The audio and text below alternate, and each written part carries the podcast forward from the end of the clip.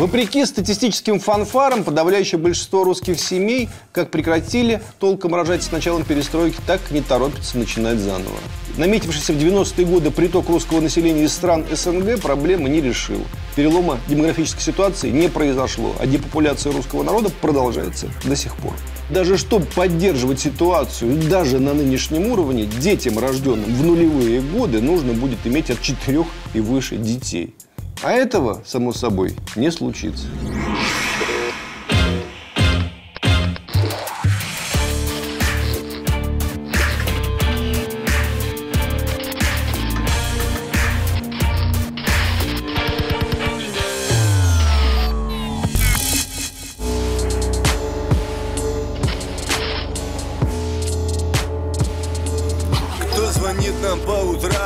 Не застает в постели, если слышно террорам, значит мы достигли цели. Лай собак, вой сирен, наши ставки или-или. Если нас не взяли в плен, ждите новостей в эфире.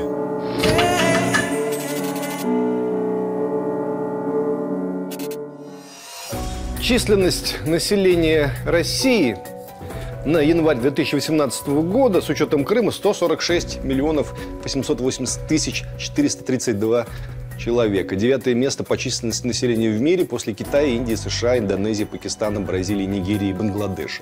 Сокращение рождаемости в две тысячи восемнадцатом году было зафиксировано в восьмидесяти одном субъекте федерации. В целом по стране число умерших превысило число родившихся на двадцать процентов. При этом, по оценке Росстата, естественно, убыль населения страны за пять месяцев была почти наполовину компенсирована миграционным приростом.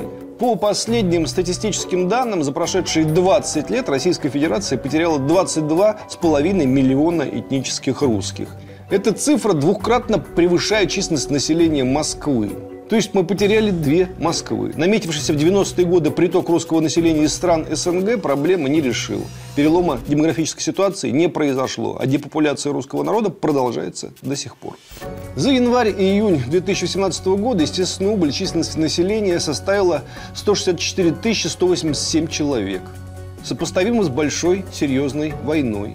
Количество детей на одну женщину Российской Федерации остается критически низким – одна целая шесть десятых эта цифра. Вопреки статистическим фанфарам, подавляющее большинство русских семей как прекратили толком рожать с началом перестройки, так и не торопятся начинать заново. Никакой особенной статистики для этого приводить не надо, глянитесь вокруг и заметите, что каждая вторая русская семья имеет только одного ребенка. Для сравнения, в тысяча девятьсот восемьдесят пятом году на одну женщину приходилось два и два десятых ребенка. А в тысяча девятьсот восьмидесятом – два, а в тысяча девятьсот пятьдесят третьем – три. Когда вам начинают морочить голову, что рождаемость упала уже в советские времена, знаете, что вас элементарно разводят. В Индии родились? Да.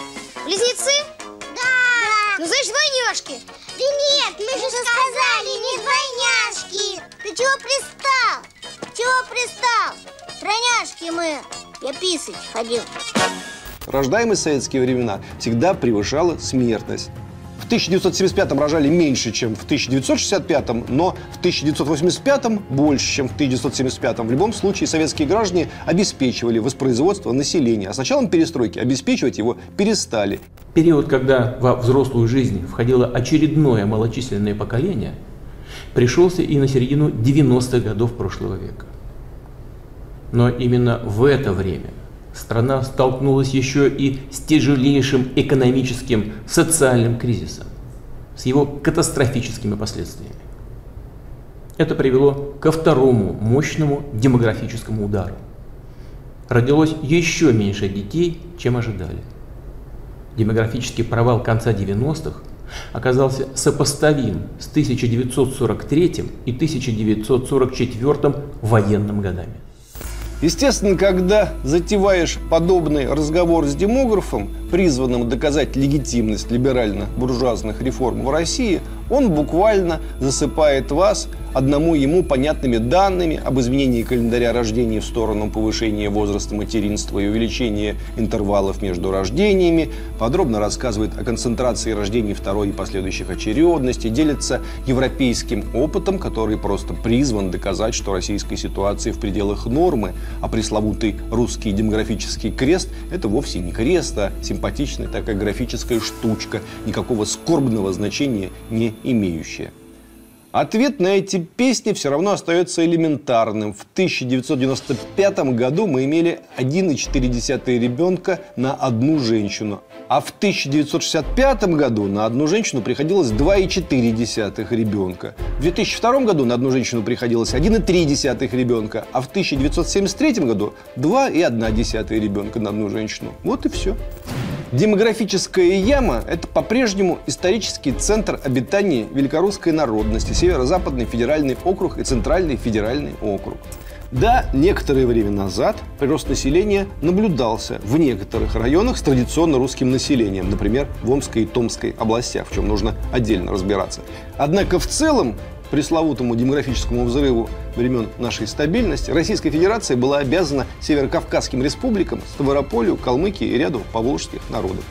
Мы, безусловно, рады всем детям нашей многонациональной страны, но элементарное наблюдение за рождаемостью на Рязанщине или в Тульской области не дает веских оснований для оптимизма, но, напротив, вызывает желание ударить железной линейкой по пальцам всем составителям победных сводок демографических фронтов. Вообще, о росте рождаемости наши масс-медиа говорили чуть ли не все нулевые. Здесь надо уяснить одну очень простую вещь. О росте рождаемости можно говорить только тогда, когда людей рождается больше, чем умирает. Но если в один год убыль населения в стране составляла полмиллиона человек, а на другой год только триста тысяч, ростом это может назвать только дурак или подлец. Именно эти категории статистов рассказывали нам, что в СССР рождаемость падала, хотя она никогда не падала ниже критической точки. А сейчас растет, хотя она за двадцать пять лет либерально-буржуазных реформ не достигала элементарного уровня воспроизводства населения. Все, что у нас время от времени называлось ростом, в конечном итоге всего лишь ловкость рук статистических служб, которые получали явное задание подбить дебет и кредит, сравняв прибыль с убылью. Некоторые результаты были обусловлены структурной трансформацией модели рождаемости. Советские дети семидесятых годов рождения переживали в последние несколько лет так называемую компенсационную волну позднего деторождения. Проще говоря, часть разменявших четвертый десяток россиян еще сохранили желание и, главное, здоровье, чтобы запоздало завести второго ребенка. У меня дети. У меня их двое. Мальчик и... тоже мальчик. Два мальчика. Но, как мы помним, с началом перестройки детей начали рожать все меньше и меньше, поэтому мы не успели оглянуться, как закончился наш нынешний демографический фарт. Старение населения в России происходит стремительными темпами. В процентах от общей численности населения дети составляли в тысяча девятьсот девяностом году двадцать четыре и пять десятых процента, в тысяча девятьсот девяносто седьмом году двадцать два и две десятых процента, в две тысячи пятом году уже шестнадцать и восемь десятых процента. Потом что-то сделали с статистикой, доложили нам, что детей до пятнадцати лет включительно теперь восемнадцать и три десятых процента от общей численности граждан. В любом случае, даже чтобы поддерживать ситуацию, даже на нынешнем уровне, детям, рожденным в нулевые годы, нужно будет иметь от четырёх и выше детей. А этого, само собой, не случится. Наши опытные управленцы пока еще имеют отдельную колоду запасных козырей, которые они с мастерством вбрасывают в статистическую картину. Легко догадаться, в какую. В стране не хватает, к примеру, триста тысяч детей, ничего страшного, триста тысяч мигрантов получат гражданство, и все будет выглядеть красиво. А лучше даже не ровно триста, а триста восемь тысяч, чтобы образовалась прибыль с маленьким хвостиком. И после этого нам опять будут рапортовать. Ах, только взгляните, мы сломали демографический крест, мы спасены. Нет, нифига мы не сломали. Любой специалист, не сидящий на отдельной пиар-ставке в Росстате, честно признается вам, уровень итоговой рождаемости в одна целая шесть десятых рождения в расчете на одну женщину не будет существенно превышен в ближайшей перспективе. К тому же и рожающих женщин с каждым годом будет все меньше и меньше. А значит, депопуляция продолжится. Мы остаемся вымирающим народом. Всех же, кто продолжает ссылаться на мифическое вымирание западных стран, нужно брать за пуговицу и доверительно сообщать, что Россия – единственная страна восьмерки крупнейших развитых государств, где в минувшие десятилетия убывало население. На сайте Федеральной службы государственной статистики есть демографический прогноз до две тысячи тридцать пятого года. По самому пессимистическому прогнозу Росстата, к две тысячи тридцать пятому году население России составит сто тридцать восемь миллионов восемьсот девять тысяч человек. Средний вариант – численность населения будет колебаться примерно на текущем уровне и к две тысячи тридцать пятому году составит сто сорок четыре миллиона двести семьдесят тысяч человек. Оптимистичный сценарий – население России увеличится почти на шесть миллионов до ста пятидесяти двух миллионов шестисот восьмидесяти одной тысячи человек. Однако отечественный прогноз, составленный в свое время демографом Андреевым, еще хуже, чем расклады ООН. При сохранении существующей демографической ситуации в России население составит в две тысячи сороковом году сто восемь миллионов, а в две тысячи пятидесятом году девяносто три миллиона восемьсот тысяч человек. Ситуация ясна? Ясна.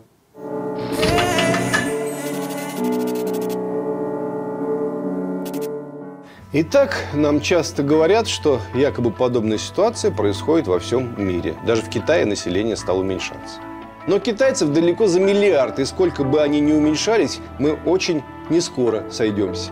Более того, в Китае даже при падении рождаемости к две тысячи пятидесятому году вместо одного миллиарда трёхсот миллионов человек будет жить один миллиард четыреста миллионов человек. Там какая-то сила инерции сохраняется. Прибавится численность населения в США, в Исландии, в Израиле, в азиатских странах рост будет совершенно безумный. И что мы на этом фоне? Власти неоднократно нам заявляли, что повышение рождаемости – одна из основных задач нашего государства. Однако иметь ребенка, даже одного, большая финансовая нагрузка на семью. Минимальнейший расход составит никак не меньше пяти-семи тысяч рублей ежемесячно. Это до подросткового возраста. Сначала на пеленки питания, потом на одежду и игрушки. А некоторые родители содержат своих детей еще и дольше, до получения высшего образования, условно лет до двадцати трёх. Слышали такую поговорку, что за родители, если не довели своего ребенка до пенсии? Смешно, но не очень. Чтобы упростить жизнь семьям с детьми и стимулировать рождаемость, в Российской Федерации принимаются различные меры финансовой поддержки. две тысячи восемнадцатый — две тысячи двадцать седьмой годы объявлены в России десятилетием детства. В связи с этим президент объявил новые меры поддержки семей с детьми. Во-первых, ежемесячная денежная выплата при рождении первого ребенка и до достижения им полутора лет. Размер выплаты будет зависеть от региона и достатка семьи. В среднем по России в две тысячи девятнадцатом году десять тысяч восемьсот тридцать шесть рублей. Во-вторых, программу материнского капитала продлили до конца две тысячи двадцать первого года. В этом году за рождение второго и последующих детей российские семьи будут получать четыреста пятьдесят три тысячи рублей. В-третьих, запущена программа льготного ипотечного кредитования для семей, у которых с первого января две тысячи восемнадцатого года родился второй или третий ребенок. Жилищные кредиты будут выдаваться под шесть процентов годовых. Специалисты констатируют, сокращение численности рабочей силы на фоне низкой безработицы почти автоматически ведет к экономической стагнации и деградации трудоемких отраслей, что в конечном итоге порождает безработицу и снижение реальных доходов. На примере некоторых российских регионов этот феномен благополучно наблюдался еще в нулевых. Старение населения автоматически ведет к коллапсу пенсионной системы. Эффект прекрасно наблюдаемый в последние годы на примере развитых стран Запада. Соотношение пенсионеров и работоспособных граждан в России один к двум целым четырем десятым, то есть на десять пенсионеров приходится двадцать четыре работающих человека. По этому показателю Российская Федерация входит в десятку худших стран. Для сравнения, в Китае этот коэффициент составляет три и пять десятых, то есть тридцать пять работающих на десять пенсионеров. А в США четыре и четыре десятых. Чаще всего говорят, дайте людям жить нормально, они плодиться будут. Ну, в сущности, подход верный, понятный.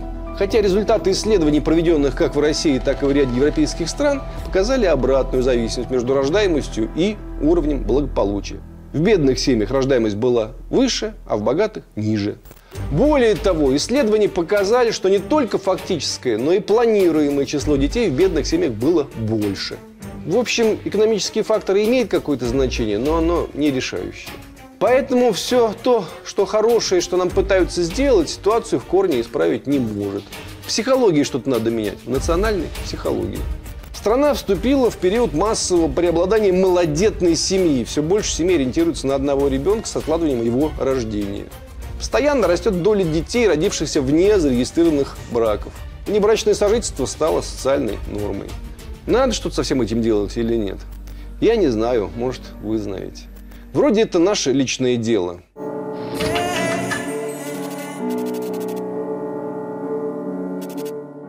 В нашей стране совершается до одного миллиона абортов в год. Причем официальная статистика не учитывает тех абортов, которые проводятся вне стационаров или в полулегальных клиниках. Реальное число абортов в России может кратно превышать данные официальной статистики. Понятно, что мнение церкви по этому поводу полное мракобесие, что право на аборт – наш личный выбор и ничего больше. Но даже сталинские репрессии в этом смысле не были способны составить реальную конкуренцию нашему гигантскому абортарию. Если верить данным Росстата, за последние двадцать лет в России вследствие абортов не родилось на свет более сорока миллионов детей. Это вам не закон, Дима Яковлева, но хоть бы один либеральный гуманист, так любящий детей, повысил по этому поводу голос. Надо что-то со всем этим делать, нет? Я опять не знаю, может, вы знаете. В идеальной семье должно быть трое детей. Об этом заявили сорок три процента россиян. сорок два процента опрошенных считают, что для семейного счастья необходимо иметь двоих детей. Только три процента опрошенных сказали, что семье хватит и одного ребенка. один процент участников опроса полагает, что семья может существовать и без детей. При этом в январе две тысячи восемнадцатого года шесть процентов россиян заявляли, что придерживаются идеологии child-free и не хотят иметь детей. Выходит, что child-free – это давно не группа веселых молодых людей, собравшихся по интересам. Это несколько более серьезная проблема. Понятно, что все мы, даже бездетные, платили в свое время налоги и как бы обеспечивали себе право на пенсию, но, к сожалению, налоги не умеют работать на заводе, охранять границы, чинить электрическую проводку и привозить в магазин свежие круассаны. Для этого нужны люди, очень много новых людей. Таким образом, личное дело бездетных гражданок и их прекрасных мужей, если таковые имеются, автоматически превращается в личное дело и пожизненные лишние заботы детей многодетных гражданок. Да, очевидно, что подавляющее количество взрослых людей, давно и необратимо выбравших бездетную жизнь, уже нет никакого смысла переубеждать, сами разберутся. Однако новым поколениям русских людей так или иначе необходимо прививать определенные ценности. Потому что дети – это норма. И дети, растущие в полной семье, тоже норма. А отсутствие первого и второго – отклонение от нормы. Надо понимать, страна, где живет девяносто миллионов человек, не сможет существовать хоть сколько-нибудь продолжительное время, соседствуя со странами, где население превышает пятьсот миллионов человек. Вопрос весьма недалеких перспектив, кстати. Понимаете, о чем я, не? Ну, давайте я проще скажу. Нас сожрут, съедят, и на наше место могут прийти люди с другими жизненными установками. С другой стороны, это же тихо пройдет, безболезненно. Мы даже не заметим, как это случилось. Были мы, были, а потом раз, и мы уже не мы.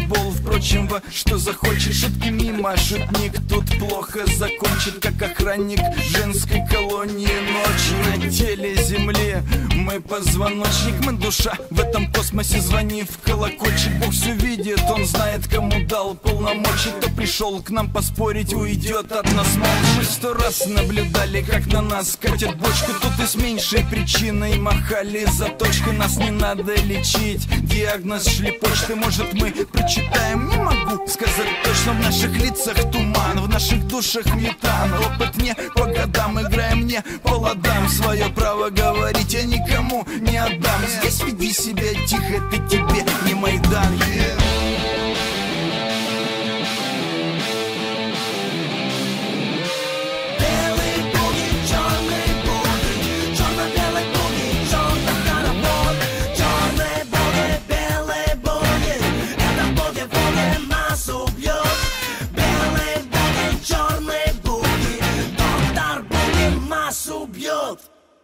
Это время разора, жуткий холод снаружи, зато жжет изнутри. Наша гордость лишь в том, что нас нет на приборах, нас напрасно искать. начинаем счет раз, и вот-вот грянет два, а затем будет три, и потом придет то, чего мы не успеем и не сможем назвать. Кто придет к нам с войной, скрутит балетное сальто, ботинок оставит прорехи асфальта и русских полей акварелью дешевой измажет колени кавалерия. Еще бы я пугаться, бояться ивритой не буду, спокойный, зеленый, нефритовый Будой, с курочкой рябой, с усмешкой корявой. Я в проплешине лягу, как леший с корягой.